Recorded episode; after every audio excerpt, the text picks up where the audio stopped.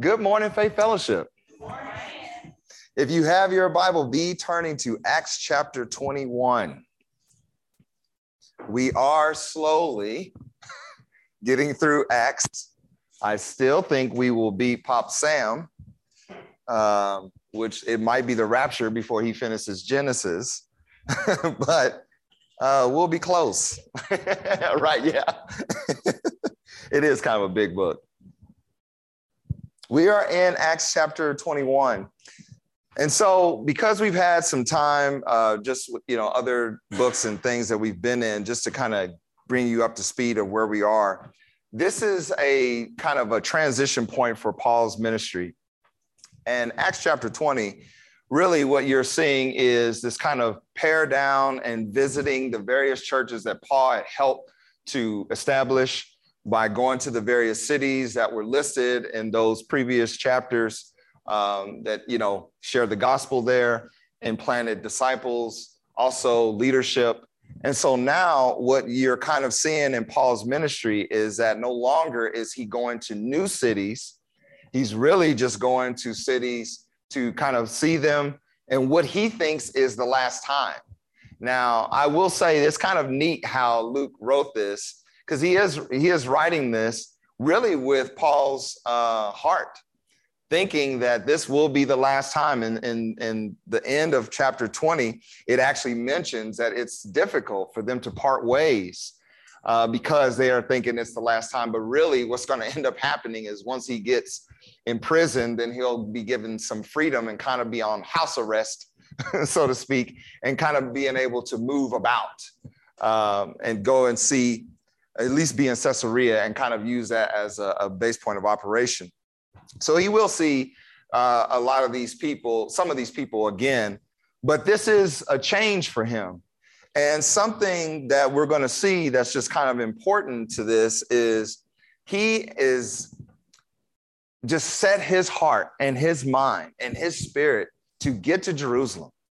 He wants to be there in order to obviously see James that is there, see the other disciples that are there. He wants to be there for Pentecost. And so there, and of course, he wants to be there really for the opportunity for the gospel.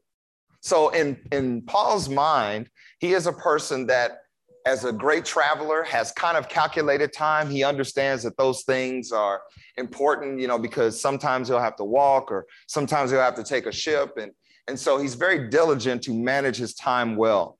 So even though some of these trips that he's made have seemed fairly quick. One thing that we do see him uh, handle well is just taking time with the saints. And so now we find ourselves at the end of this trip that he made to Miletus. He asked the leaders of Ephesus to come and, and uh, he wanted to talk to them. And you should really go back and, and read uh, Acts chapter 20, a really beautiful uh, message that he kind of laid out where he's really just warning them of the responsibility of, of uh, leadership and what's going to kind of come about as a result of different doctrines that are going to come in, which we know we studied in our Bible studies in Galatians with the Judaizers and just their impact and influence on the Christian world at this time. You never want to lose place of something that's really critical. This is the early church. This is that we're we're watching, we're looking at essentially a historical document that is telling you of the acts of the Holy Spirit. A lot of times people will say, oh, the apostles, but I mean, those guys are just puppets for what the Holy Spirit is doing. This is the acts of the Holy Spirit. And so now you're getting to see that activity get really just play out. And so with that, you're seeing mistakes. You're seeing people have questions and not really know. Remember, it was Paul and Barnabas when it came up, do Gentiles actually have to be circumcised? Well, let's go back to Jerusalem and ask. You would think, as what we know of Paul and how we generally think of Paul, that he would be concrete in that decision, but he was like, uh, well, I don't, well, let me ask. Right. And so all of those things are kind of important details for us to look at. And so, just in terms of getting our bearings with Acts, you always want to be careful with that. Really, once you get to Romans, to Philemon, that is where the meat and potatoes of how I'm going to live out the Christian walk is going to come from those books. Okay. And so with Acts, you're looking at a, it's a it's a history book just a narrative that's saying, hey, this is what happened, right? And so there's still things doctrinally that we can learn from this book. There are things inspirationally we can take from this book, along with its historical importance. And so now we find ourselves in Acts 21. We're going to read that. Uh, Rashad, will you do me a favor? Will you just run that for me just because my head is. okay, thanks, brother. And uh, so now, uh, again, for those that were not here with us this morning, unfortunately, we won't have the uh, PowerPoint um, available for the class, but on Zoom, you will have that. If you want to go back and see that, Sean, you'll probably be able to put that online. So, yeah, it'll be online that way you guys can have that just so you can go back any notes you may have missed. Okay. So, here we go. Verse one. And it came to pass that after we were gotten from them, so now this is in, in reference to those at Miletus. Remember that Ephesus church, he's saying gotten from them. It's kind of important that he's using that wording. We'll come back to that. And had launched. We came with a straight course unto Coos, and the day following unto Rhodes, and from thence unto Patara. And finding ship sailing over into Phoenicia, we went abroad and, and set forth. Now, when we had discovered Cyprus, we left it on the left hand and sailed into, into Syria and landed at Tyre for there the ship was to unlade her burden. And finding disciples, we tarried there seven days, who said to Paul through the Spirit that he should not go up to Jerusalem. And when he had accomplished those days, we departed and went our way, and they all brought us on our way with wives and children till we were out of the city. And we kneeled down on the shore and prayed. Man, that's, I read over that, but isn't that beautiful? All those individuals are there. Verse six, and when we had taking our leave one of another, we took ship and they returned home again. And we had finished our course from Tyre. We came to uh, Ptolemais and saluted the brethren and abode with them one day. And the next day we were there of Paul's company, departed and came unto Caesarea. And we entered into the house of Philip the evangelist, which was one of the seven, and abode with him. And the same man had four daughters, virgins, which did prophesy.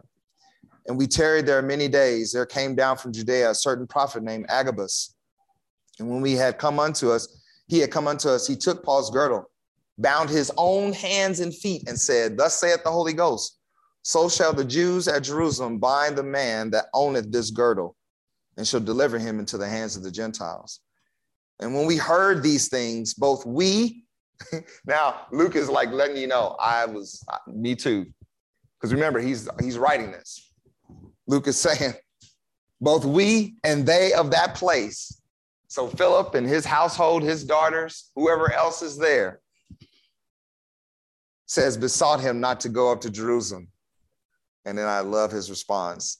Then Paul answered, What mean ye to weep and to break mine heart? I love that. We'll talk about that. Just the, the beauty of, of how he worded that. For I am not for am I ready not to be bound only, but also to die at Jerusalem for the name of the Lord Jesus? Wow. Verse 14. and when he would not be persuaded, we ceased, saying, The will of the Lord be done. And after those days, we took up our carriages and went up to Jerusalem. They went with us also, certain of the disciples of Caesarea, and brought with them one of Mnason of Cyprus, an old disciple with whom we should lodge. And so that is our text that we're going to look at this morning. So, for those of you writing this down and you want to go back to study, that's Acts 21, 1 through 16. And our title uh, this morning is going to be Deciding to Finish. Deciding to Finish.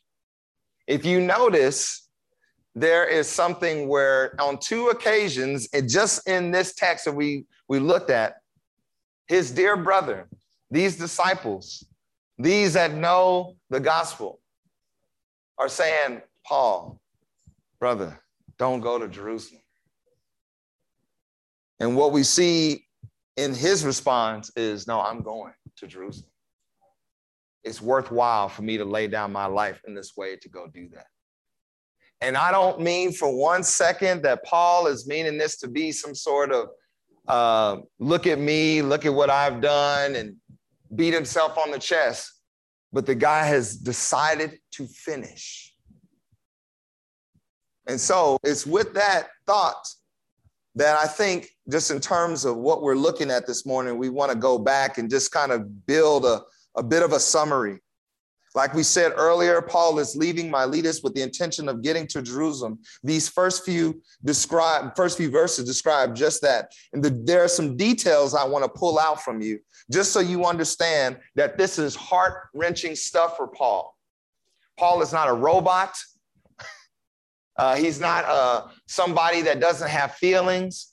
He is a, actually a rather small, sickly individual that loves with a big heart and speaks with a big voice and has the authority of the Lord Jesus behind it. And so pay attention to when it says in verse one, and it came to pass that after we were gotten from them, I want you to understand something. In Acts 20, 37 through 38, it says, And they all wept sore and fell on Paul's neck and kissed him, sorrowing most of all for the words which he spake, that they should see his face no more. And they accompanied him unto the ship. See, there is just something very beautiful about the fact that there's a tearing away that is taking place. Like, man, I wish I could stay with you.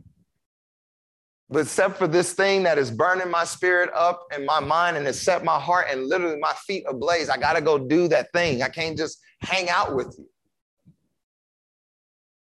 Man, this, this is what it is taking him to decide to, to finish. And with straight course describes the ease of a three day journey due to the winds. They're getting a blessing from the Lord. Really, He's in control of the winds. This journey, if you notice how quickly it goes through it, it says unto Cos, and they found unto Rhodes, and from thence to Patara, and finding a ship sailing over Phoenicia. Thinking about this now, to the point that it was mentioned earlier about connecting flights and how dicey that is in today's world, 2022. We struggle with making connecting flights. Do you think it would be difficult to make a connecting ship? So consider that. The, the fervency and the heart behind what it is that Paul has set his heart to. Again, this is Operation Get to Jerusalem. The Lord is advancing this narrative. And we see that even in, in a little bit by the winds pushing hard enough to get that ship to move and so that they can make that connection. The ship is headed to a Phoenician city of Tyre, sailing past Cyprus and this is what Matthew Henry says about it. The island that Barnabas was of, remember, Barnabas was his uh, partner in the ministry with their very first mission trip together or out was Paul and Barnabas together. And Barnabas is from there. So unfortunately, when they split, Barnabas went back to Cyprus. So he knows that that is well dealt with island. It's good. And we got to keep going because I got to get to Jerusalem. And the boy, he really would have probably had a hard time getting away from Barnabas, even just to make the connection, get back in that fellowship, you know, would have probably been tough. So he has to press on. So when you read this, don't necessarily think ill of that. He's a man on a mission. They arrive in Tyre, verse three. They find disciples and since he was closer to Jerusalem, now is where he slowed down to take time with disciples uh, that he did not invest in. Okay, did you hear what I just said? Tyre is not a place that Paul went to. This is the first time you see Tyre mentioned in Acts. But Tyre is mentioned a ton in the Gospels. So the first mention of that is in Matthew 11 20. And listen to this now it says, Then began he, he being Jesus, to upbraid the city. So now he is basically calling these cities out and saying, Hey, pay attention to what I'm saying here. Then he began to upbraid the cities wherein most of his mighty works were done because they repented not. And he says, Woe unto thee, Chorazin, woe unto thee, Bethsaida, for if thy mighty works which were done in you had been done in Tyre and Sidon, they would have repented long ago in sackcloth and ashes. See, we learned that Jesus had not spent uh, at that point a lot of time in Tyre like he had in other places. And he's basically saying to these other cities, Chorazin and Bethsaida, if I had spent the time that that I did with you and Tyre and Sidon, these individuals would have actually heard me and listened to me. Oh, we get a chance to see that though. See, I think it is that we got to consider something. It says that he found disciples there, and I told you he did not go there. So now whose disciples are they? Doesn't say there's John's disciples. Remember, the Bible will clearly let you know that. Why? Because those individuals had still only had a baptism of repentance. They hadn't yet accepted the Lord Jesus Christ for themselves. So this is critical that this is saying he found disciples there, right? Okay. Now, in Matthew, this is kind of long, y'all. Matthew 15, 21 through 29. And I listen, if y'all taking notes, I want you to take another note. Luke 6, 17 through 49. That is a longer time that Jesus really is having a discussion, an interaction with a crowd of people that represents Judea, Jerusalem, and Tyre and Sidon. And there are some very interesting things that he says that he's giving them guiding principles. I mean, if if Tyre and Sidon bites down on what it is that that the Lord is saying to them, I mean, they could be getting themselves in a good spot to receiving the gospel. So perhaps that's what has taken place. But let's read here. Matthew 15, 21 through 29 says this Then Jesus went thence and departed into the coast of Tyre and Sidon, and beheld a woman of Canaan came out of the same coast and cried unto him, saying, Have mercy on me, O Lord, thou son of David. My daughter, now, okay, did she or did she not just call him properly?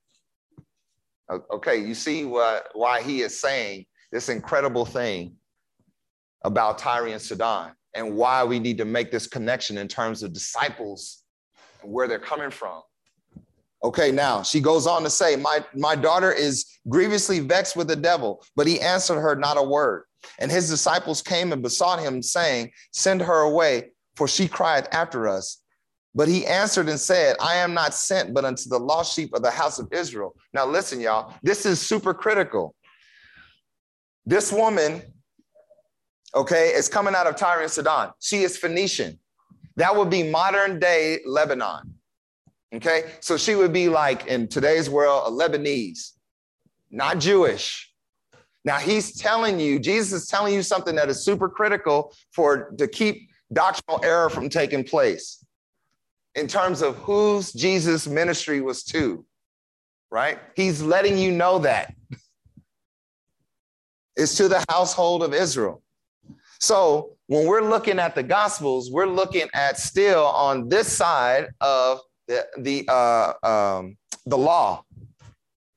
And there's the only thing that's going to make that right is that Israel nationally would see Jesus as the Messiah then he would take his seat at the throne and in a physical space, and we would have both the kingdom of heaven and God simultaneously on the earth.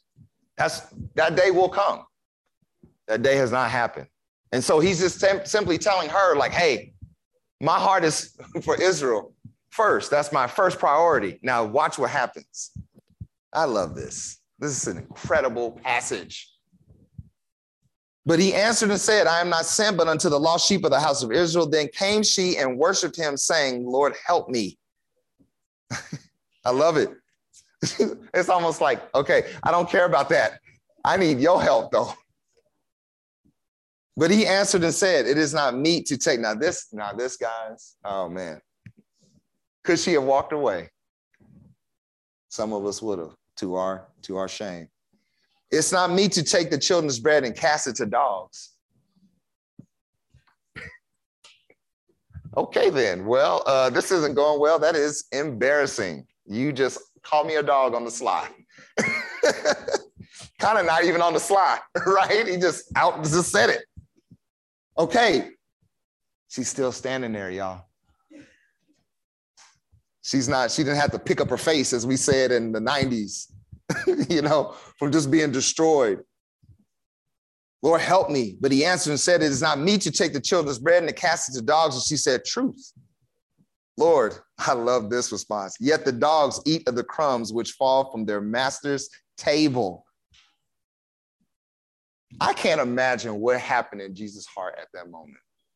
Just the moment he heard that was probably about the same joy you can read when Solomon asked for wisdom and not riches. And you can, you can read joy in God's response to Solomon as a result of that.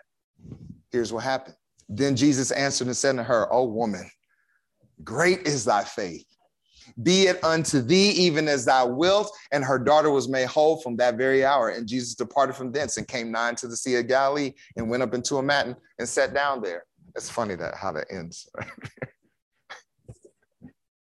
but I mean, I just think it's incredible. I want you to make some connections.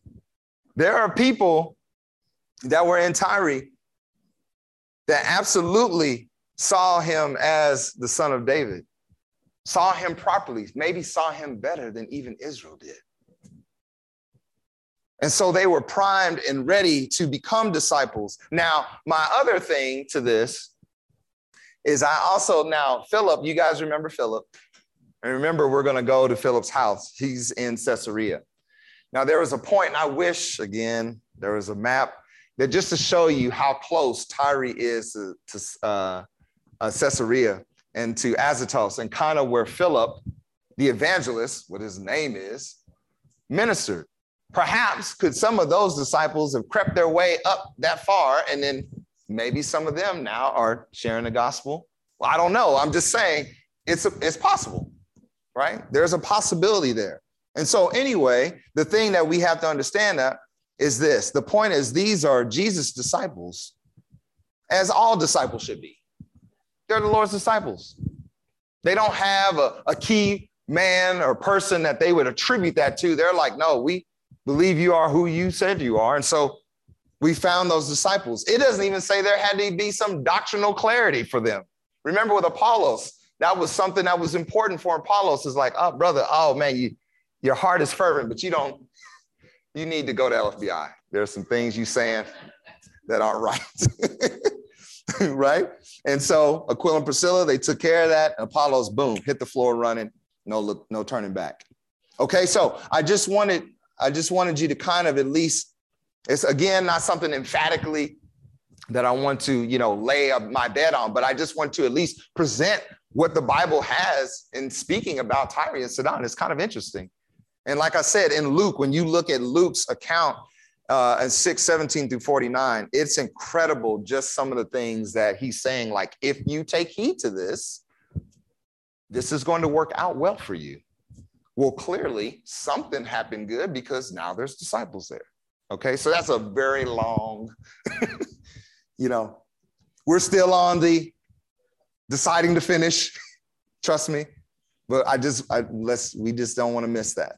Okay, now let's keep going.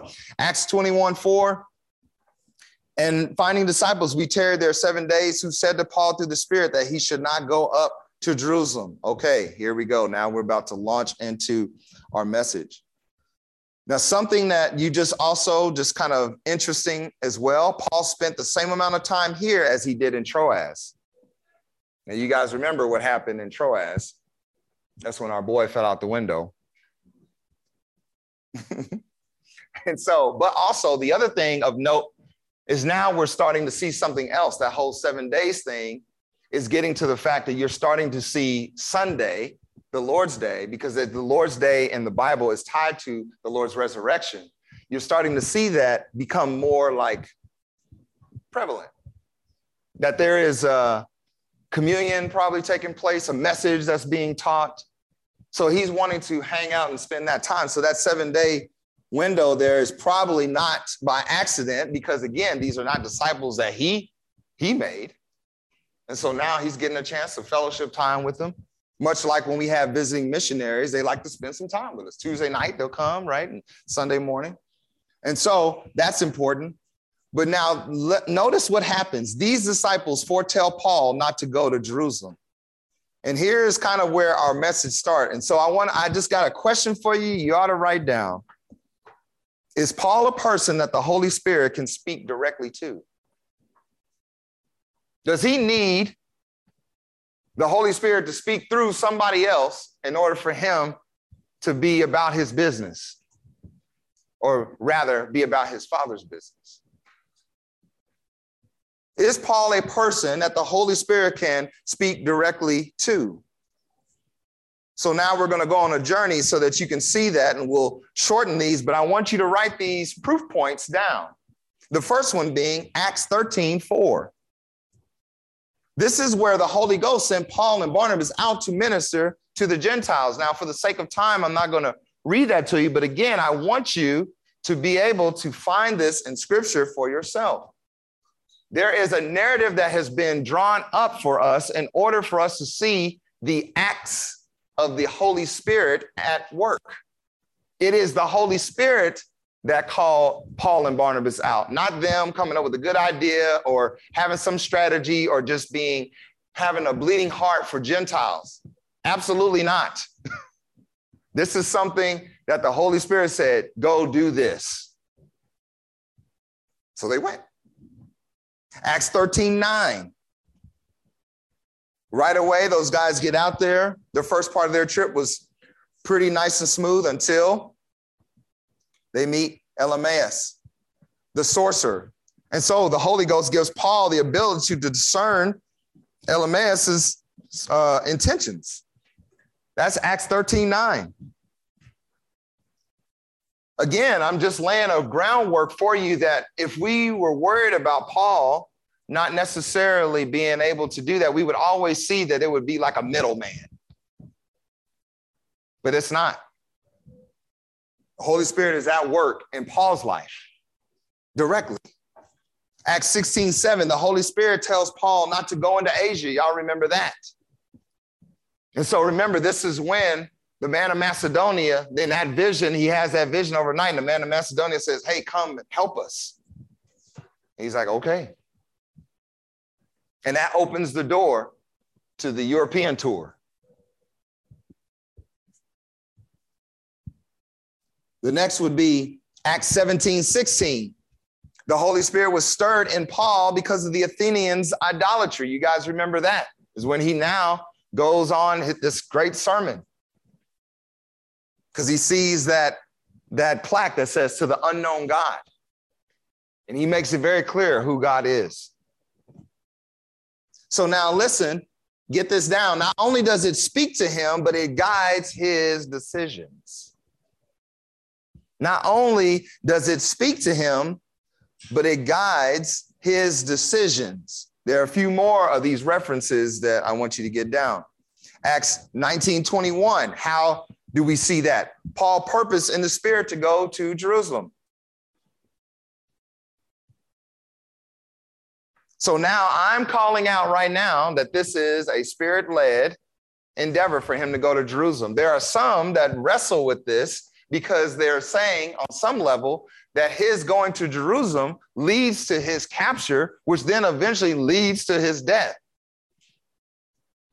I'm not saying like that's completely wrong, but I would just say this Paul would say, So what?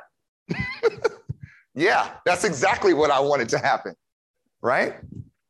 Because he's just hardcore like that. Okay, Acts 20, 22. Paul says, I go bound in the spirit to Jerusalem. Now, do we kind of get a window into the fervor behind why it is so impactful for him to go? He feels like I'm like in chains. It's not, it's beyond my decision, it's beyond my choice. He purpose, now he's bound. And in Acts 20, 23, Paul says that the Holy Ghost, and I love this, is speaking in every city to the people that he's in he's meeting the various disciples and says that bonds and afflictions are waiting for me. Now let me give you his response to that. Acts 20 24 i love it. Paul hardcore. Acts 20 24 but none of these things move me. None of these things move me y'all. Every city I show up in, the Spirit is witnessing, telling me, hey, this is the things that are going to befall me. And He's like, I don't care. None of these things move me, neither count I my life dear unto myself. Why? so that I might finish my course with joy and the ministry which I have received of the Lord Jesus to testify the gospel of the grace of God. That's why. So now that leads us to this major point, not a key point. We will have key points, but get this major point down.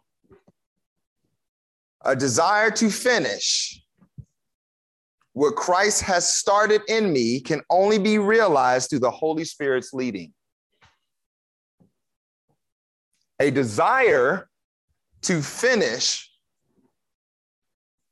what Christ has started in me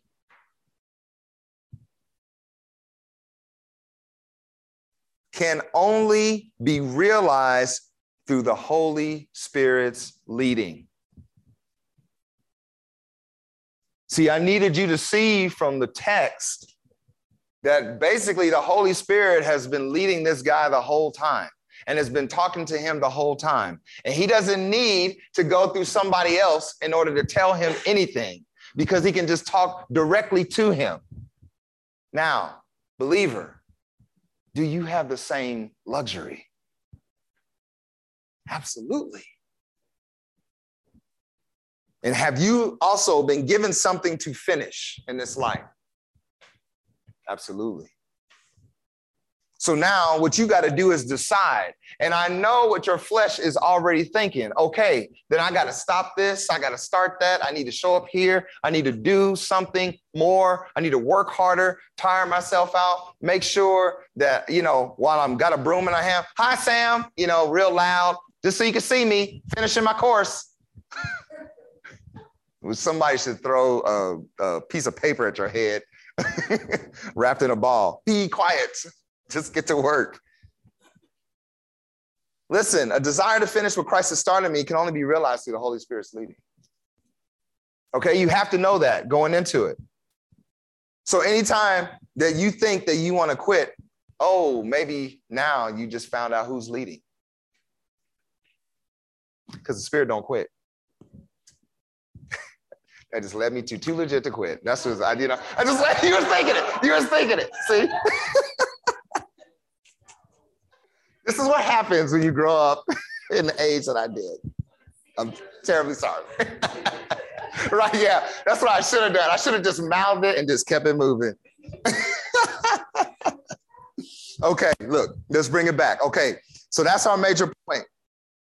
So now here's the deal.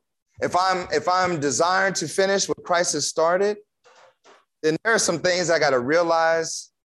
And the first one is this: our first key point is my life is on display. The first key point is my life is on display.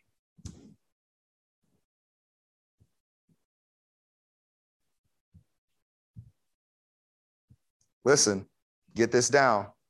God never intended for my sanctification to be hidden.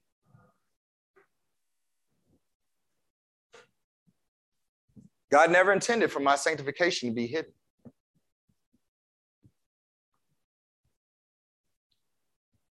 See, there's something quite powerful from others being able to watch transformation take place in your life. It, it, it makes them in, in, in, inquire.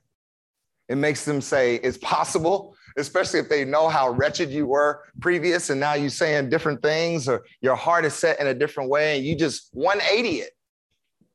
You're just like, man, I'm done with that. Or let's say they see the gradual transformation. Boy, your family can see that. People can just see those things taking place. And a lot of times, what we like to do is this kind of abrupt thing. But sanctification, that process, that's in the Lord's time. There's something critical for us to understand, even what Paul says of his apostleship in particular concerning this matter. 1 Corinthians 4 9. 1 Corinthians 4 9 says, for I think that God has set forth us, the apostles, last, as it were appointed to death. Get this, don't miss this, for we are made a spectacle unto the world and to angels and to men. Verse 10 We are fools for Christ's sake, but ye are wise in Christ. We are weak, but ye are strong. Ye are honorable, but we are despised. Listen, the Lord is using the foolish things to lead this ministry forward. And I can kind of take comfort in that. Because if the other alternative is if we aren't fools, then that means I have to be awesome. And now I'm going to start comparing myself to other brothers and sisters that are more capable in my mind in the ministry. That is an error. The Lord is simply saying this listen, I, I love you. I want you to be a part. Finish. Let me lead you to the finish line. But what we like to do is like, well, let, me help you. I'm a better sprinter than I am a marathon runner. So let me try to run fast. And then you fall on your face. You want to quit. You scuff your knee up. And so, man, listen, you that sanctification process cannot be hidden. Live it. Just live. Just live. And so take note of something here. Acts 21, 5 through 6. Let's go back to our text. And it says, And when we had accomplished those days, we departed and went our way, and they brought us on our way. And look who get a chance to see everything. It's not just men, as today's culture may try to make you think the Bible thinks, as if he would ever leave his daughters out. With wives and children, till we were out of the city and we kneeled down on the shore and prayed and we had taken our leave one of another. We took ship and they returned home again. See, I want my parents, my disciple uh, makers, to get this. Take note of who is there. Praise God that these parents have the wisdom to know it is their benefit. It is to their benefit to have their children be apart. It is to the parents' benefit to have the children be a part. One of the things that I, I really enjoyed when I was leading the um, um, cleaning team was that it was really Sam's. And once LFBI started, he was like, man, I got to hand it off because obviously he's busy. Sure, Pops, I got it. So then what happened was the Miles kids, when they were little, they would come and they, Mr. Thomas, what can we do? And Seth, little Seth would get trash from up here every every time we did our thing. And the relationship that I have with them started because that kid is taking trash out on the day that I'm leading the cleaning team. And now we see them all. We see what God is doing in their lives. We could, man, again, a lot of times, and you know, you know your kids, but I want you to just start purposing your heart, Lord, use me to disciple these little ones. I want you want them to have a favorable view of the leaders here and other brothers and sisters here. How do your kids see this church? Now, what could be telling is they see the church the way you see it.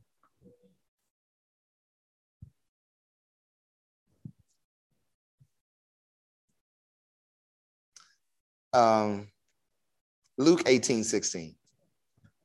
But Jesus called unto them, unto him, and said, Suffer little children to come unto me and forbid them not, for of such is the kingdom of God. Listen, parents, um, disciplers, I know you planned in your heart just to get the lessons open, but man, you absolutely better let them see you live your life. You got to spend time outside the lessons. If you're only meeting your disciple on the lessons, or if your only interaction with the kid is Sunday morning and they don't really get to see you in your word, see you pray, just to grab the kid and say, hey, we need to pray about this situation. Hey, we see this thing is going on right now and it's kind of a tense. Maybe somebody's sad or upset or something bad happened. Hey, let's pray right now. There's a car accident and you get a chance to pray as a family. If you don't think that that has any kind of bearing on your children, you guys are sadly mistaken. My view of the Lord Jesus came from watching my grandmother play piano. So even if I am just peeking through her hands and watching what she's doing and the love she had and just the way that she thought about it, it was like, there's something to this God that she serves.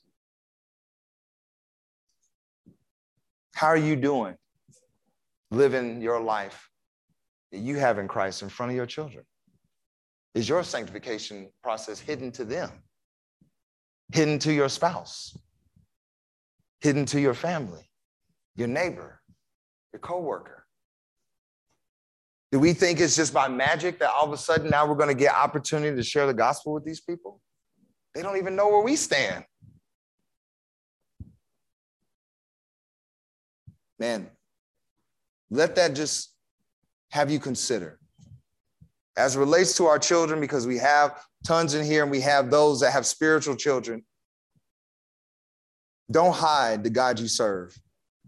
Pray with them, read with them, take them on mission trips, let them clean up the church, and then help them. Man, get them in Kid Town. That all of all of the messages are geared towards those age groups. Encourage them to be in there, to make friends. God will exploit that for his glory. Don't miss that when Paul left, everybody went with him to the shore to pray, to watch him go. Even I can imagine there's babies there. They don't even really understand what they were watching. And when they later on see him, it's like, that's Paul. Oh, hug him on the leg, you know. I mean, man, Live it out. Your life is on display. If people are going to watch, let them see the right thing. Key point number two seek out the brethren. Seek out the brethren. If I'm going to finish my course, and if I tend to think that I got to do that somehow Rambo style on my own, you are sadly mistaken. Seek out the brethren. Listen, get this down. Jesus paid the price with his life for this family. I mean, you just you just got to get that down in your head. Jesus paid the price with his life for this family. If I don't see that already, it, I'm I'm bound to just come up with the wrong perception of my brothers and sisters. Acts 21 7. And when we finished our course, from Tyre, we came to Paul of Ptolemais and saluted the brethren and abode with them one day. And the next day, we were uh, Paul's company departed and came into Caesarea and entered into the house of Philip the evangelist, evangelist, which was one of the seven, and abode with him. See, listen, Paul is on a mission to get to Jerusalem. And while that is a priority, he made time for the body of Christ. How are you doing with that? See, this goes back kind of to the whole my life is on display. And do you seek out the brethren? Or when you leave, you are the last one here, first one out of here. You don't really have any hooks in you. That's what I'll say to you. You know, if you're in faith fellowship, I want you to get more hooks in. I want to be able to say hi and good morning and, and encourage you and invite you into the space of fellowship, but I also want the fellas and the ladies and the ladies that are leaders in here, they know my heart for that. And, and so for when I don't know you, and if you got attacked this morning by several people, praise the Lord. They're just doing what it is I ask because I want you to feel welcome when you come. This has to be an inviting space. I want to seek out those brethren. I want to see, hey, do you know who the Lord Jesus is? Because then, if not, now I got an opportunity to maybe invite you to the space of becoming family. If you think that at church we don't have the lost here with us, you are sadly mistaken. We do. And the lobby ministry, while distracting during praise and worship, can be effective between classes when you see people that look lost. You know the face. I don't know where to go, where's up, where's down, whose fellowship is over here. Hey, how you doing? What's your name? And just start from there. But that's awkward for adults right? Kids, they don't matter. They'll just play with each other. They'll, they, they don't meet a stranger, right? But like sometimes with adults, we just get in that box. Man, listen, have a heart that's welcoming. Seek out the brethren. Hebrews 10 23. Don't miss this. I love this. You guys know it. Let us hold fast the profession of our faith without wavering, for he is faithful that promise. And let us consider one another to provoke unto love and what else? And to good works, not forsaking the assembling of ourselves together as the manner of some is, but exhorting one another, and so much the more. Why? Because you see the day approaching. At some point, this is going to end. And we're going to be around each other. And I want to be around a crowd of friends and family that I have been doing work with for most of my saved life. I mean, you know, it's heaven. So it's going to be all good regardless. right? But man, I, you know, I, I don't want the Lord to say, how come you didn't seek the brother now? When you was going through that thing or that thing, you just held it in and you try to deal with it on your own and it beat you up and you lost one, two, ten years being around the body, lost time doing that. And the Lord can redeem the time. I'm not saying it's over, but why waste it? If a man that has a heart to get to a place can take the time out of his week and say, I don't really know these guys like that, but I want to know who you are. Man, let's tell me about yourself. Tell me what's going on here. Gets the inside track. Man, who shared the gospel with you? Isn't that good conversation? I mean, you guys can, we can't, every Sunday, I cannot stop Faith Fellowship from talking soon enough. We say good morning, Faith. Well, whoever's doing announcement, you guys generally will kind of settle down when I get up here. But man, it's great. I love it. I love it. That's a problem. Versus you going, I hate this person. and it's super quiet in here. That's never been a problem. We talk, man. And let's keep doing that. I love it. Seek each other out. Go across the aisle. It's not Republicans and Democrats over here, but but go across the aisle. Move around. So today, Serene is sitting in a different spot. Praise the Lord. Praise the Lord. but listen, get this down. I want you to get this down, y'all. Not only did God not intend for my life to not be hidden, but He did not intend for me to be alone either.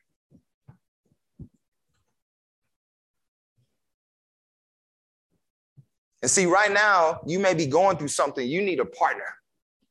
You got the Lord with you, you got the Holy Spirit in you. It's telling you, but you got to have somebody else that's going to hold you accountable, a buddy, man, that's going to pray for you, come and visit you, you get coffee with, lunch with. The Lord loves that. Because again, you get to exploit those relationships. Colossians 3:16. Let the word of Christ dwell in you richly in all wisdom, teaching and admonishing one another in psalms and hymns and spiritual songs, singing with grace in your hearts to the Lord. Look, it's a thing that we kind of get to do for one another, and then it's back to the Lord for all of us. That's why ACR is so special. For those that don't know, that's our all church retreat we uh, carve out some time to get away just as a church. And some of us are going to have to drive down and they'll miss out on the, the morning activities. And when y'all sweaty and just got that glow on you because you've been outside the, all day, you probably tired because the sun has been whooping on you. Man, it's still a good time though. It's just, I mean, just the conversations you have, being able to stay up late or whatever. Yeah, it's it's the business. And you want to be a part of that. So you get this down. You need the refreshing that comes from time spent together. You need the refreshing that comes from time spent together. The Lord has it dialed in. And I, and I pray if you're to finish, that's how, how can you finish by yourself? you, you can't. What the Lord is asking is uh, impossible, one, right? So that's why he's got to do the work. But it would be super impossible with our frail selves trying to do something. No, man, I want to do this with a partnership. This is why we go and lean back on those churches that we planted because we love them. We want to have them be successful. We want them to feel supported. And so, man, it matters. Our last key point is this one. This one, man, I pray you hear me. If I'm to decide to finish, I got to be tooled up. I got to have these things in place that we've been talking about. And here's the last one emotions should not have rule over me. Key point number three emotions should not have rule over me.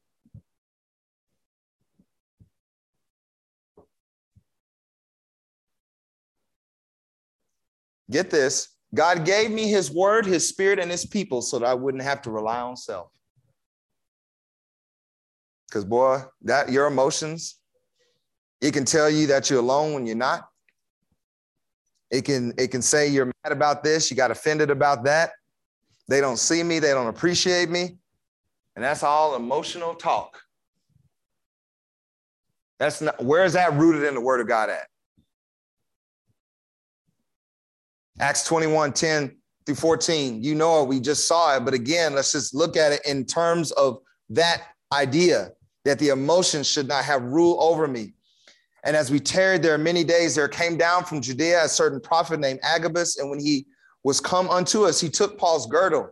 I mean, now we got a uh, the the black and white um, re, uh, re, recreation. You know how they do that, like uh, the slap chop. It's like, oh no, you know, and it's like the worst thing ever. It turns black and white. That's what's happening. It just turned black and white. I got to really show you how this is going to be, Paul. I got to grab your girdle and bound my own hands and feet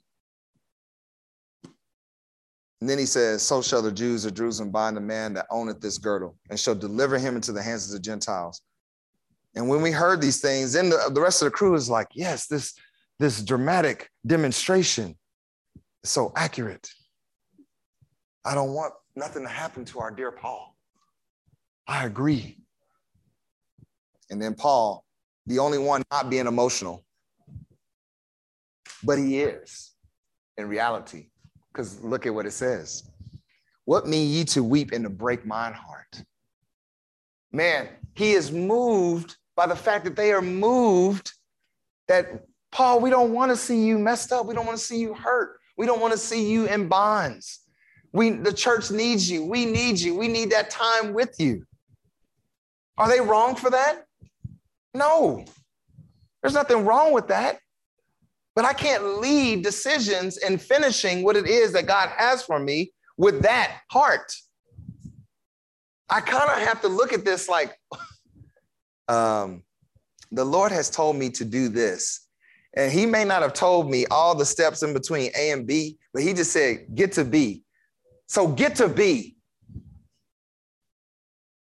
Get there. What mean ye to weep and to break my heart? For I am ready not to be bound only. let me let me ratchet it up. So with your dramatic recreation of that, that's the word I was looking for. your recreation of that, you bound your hands and you got my girdle all wrinkled up now. And so I'm not only ready for that to happen, but let me ratchet it up a little bit but also to die at Jerusalem for the name of the Lord Jesus. Mic drop. Anybody else have anything else to say? Nope. no. Conversation's over. You see what happened? And when he would not be persuaded, we ceased. Praise the Lord. They didn't keep going. Because sometimes people try to do you like that. You going on this mission trip and they telling you all the, the dangers. Don't get in the water. There's sharks. Don't go over here. There's gangsters. Don't do this. There's a cartel or this, whatever. They know more about that place than you do. And they're not going on the plane. And the only thing that they're kind of there to do is to stop you from going.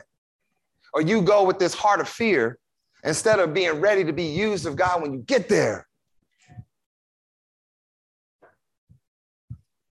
Um, I haven't said in a while, but the only one that's really gangster is God.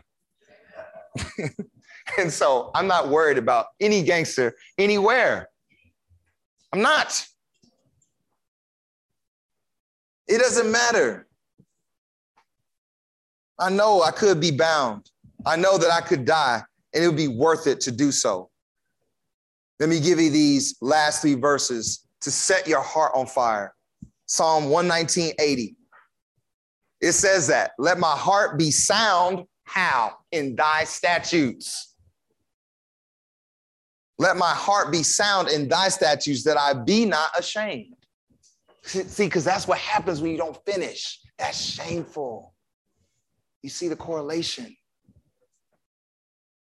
Proverbs 8 14. I love this, man. Counsel is mine and sound wisdom. I am understanding. I have strength. Amen. Yes. And then one that is kind of an interesting outlier, just as we were talking about the way other people see what you're doing, because you crazy. You go to a, a church that's a cult. Y'all at church way too much. Because church is just supposed to be a place that I go to at my leisure. Luke 8 35. Then they went out to see what was done and came to Jesus and found the man and out of whom the devils were departed, sitting at the feet of Jesus. This cat is in his right mind. He's no longer breaking chains and terrorizing the place. And what does it say? He's clothed in his right mind, and they were afraid. Listen, your peace in the Lord Jesus is a threat to the world. And people will see you as crazy, in a cult, and all of those things. And if you give ear to that nonsense, what will happen is you will not finish and you will end up ashamed for that. And so the conclusion is this if I'm gonna finish being led of the Spirit, I have to understand my life is on display. I have to seek out the brethren. I have to understand that emotions should not have rule over me. So the question on the floor is this How are you doing with that? How are you doing with that? I pray that Paul's heart, for I am ready. If nothing else you got from that, just remember he said, I'm ready. And whatever was after, I'm ready, didn't matter because he already said, I'm ready. That's the answer. I'm ready. Let's pray. Heavenly Father, Lord, I do pray that you would just be with us as we consider uh, what's taking place here in Acts. And Lord, we thank you uh, just for having Paul's life on display for us to see. Lord, we understand that really there's no power uh, of the man, but in the man is the power of the Holy Spirit. And Lord, for those of us that have put our trust in Jesus Christ, we have that same power. And so, Father, I pray that we would have a heart's desire to decide to finish whatever you have put before us Lord, that you would use our lives and that it would have great impact and have eternal value. Father, I'm begging you, use us. We pray that we would just continually hear from you today and that we would also hear from you this week at ACR. In Jesus' name we pray. Amen.